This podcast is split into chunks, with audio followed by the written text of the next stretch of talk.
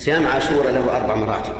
المرتبة الأولى أن يصوم التاسع والعاشر والحادي عشر وهذا أعلى المراتب.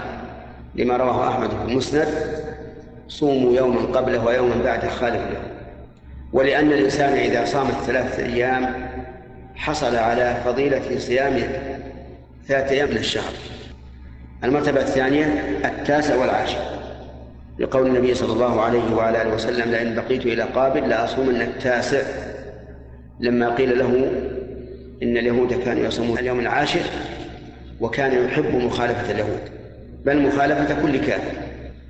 والثالثة العاشر مع الحادي عشر والرابعة العاشر وحده. فمن العلماء من قال إنه مباح ومنهم من قال إنه يكره. فمن قال إنه مباح استدل بعموم قول الرسول عليه الصلاة والسلام حين سئل عن صوم يوم عاشوراء فقال أحتسب على الله أن يكفر السنة التي قبله. ولم يذكر التاسع. ومن قال إنه يكره قال إن النبي صلى الله عليه وسلم قال خالف اليهود. صوموا يوما قبله أو يوما بعده أو لفظ آخر صوموا يوما قبله ويوما بعده. وهذا يقتضي وجوب إضافة يوم إليه من أجل المخالفة أو على الأقل كراهة إفراده. والقول بكراهة إفراده قوي.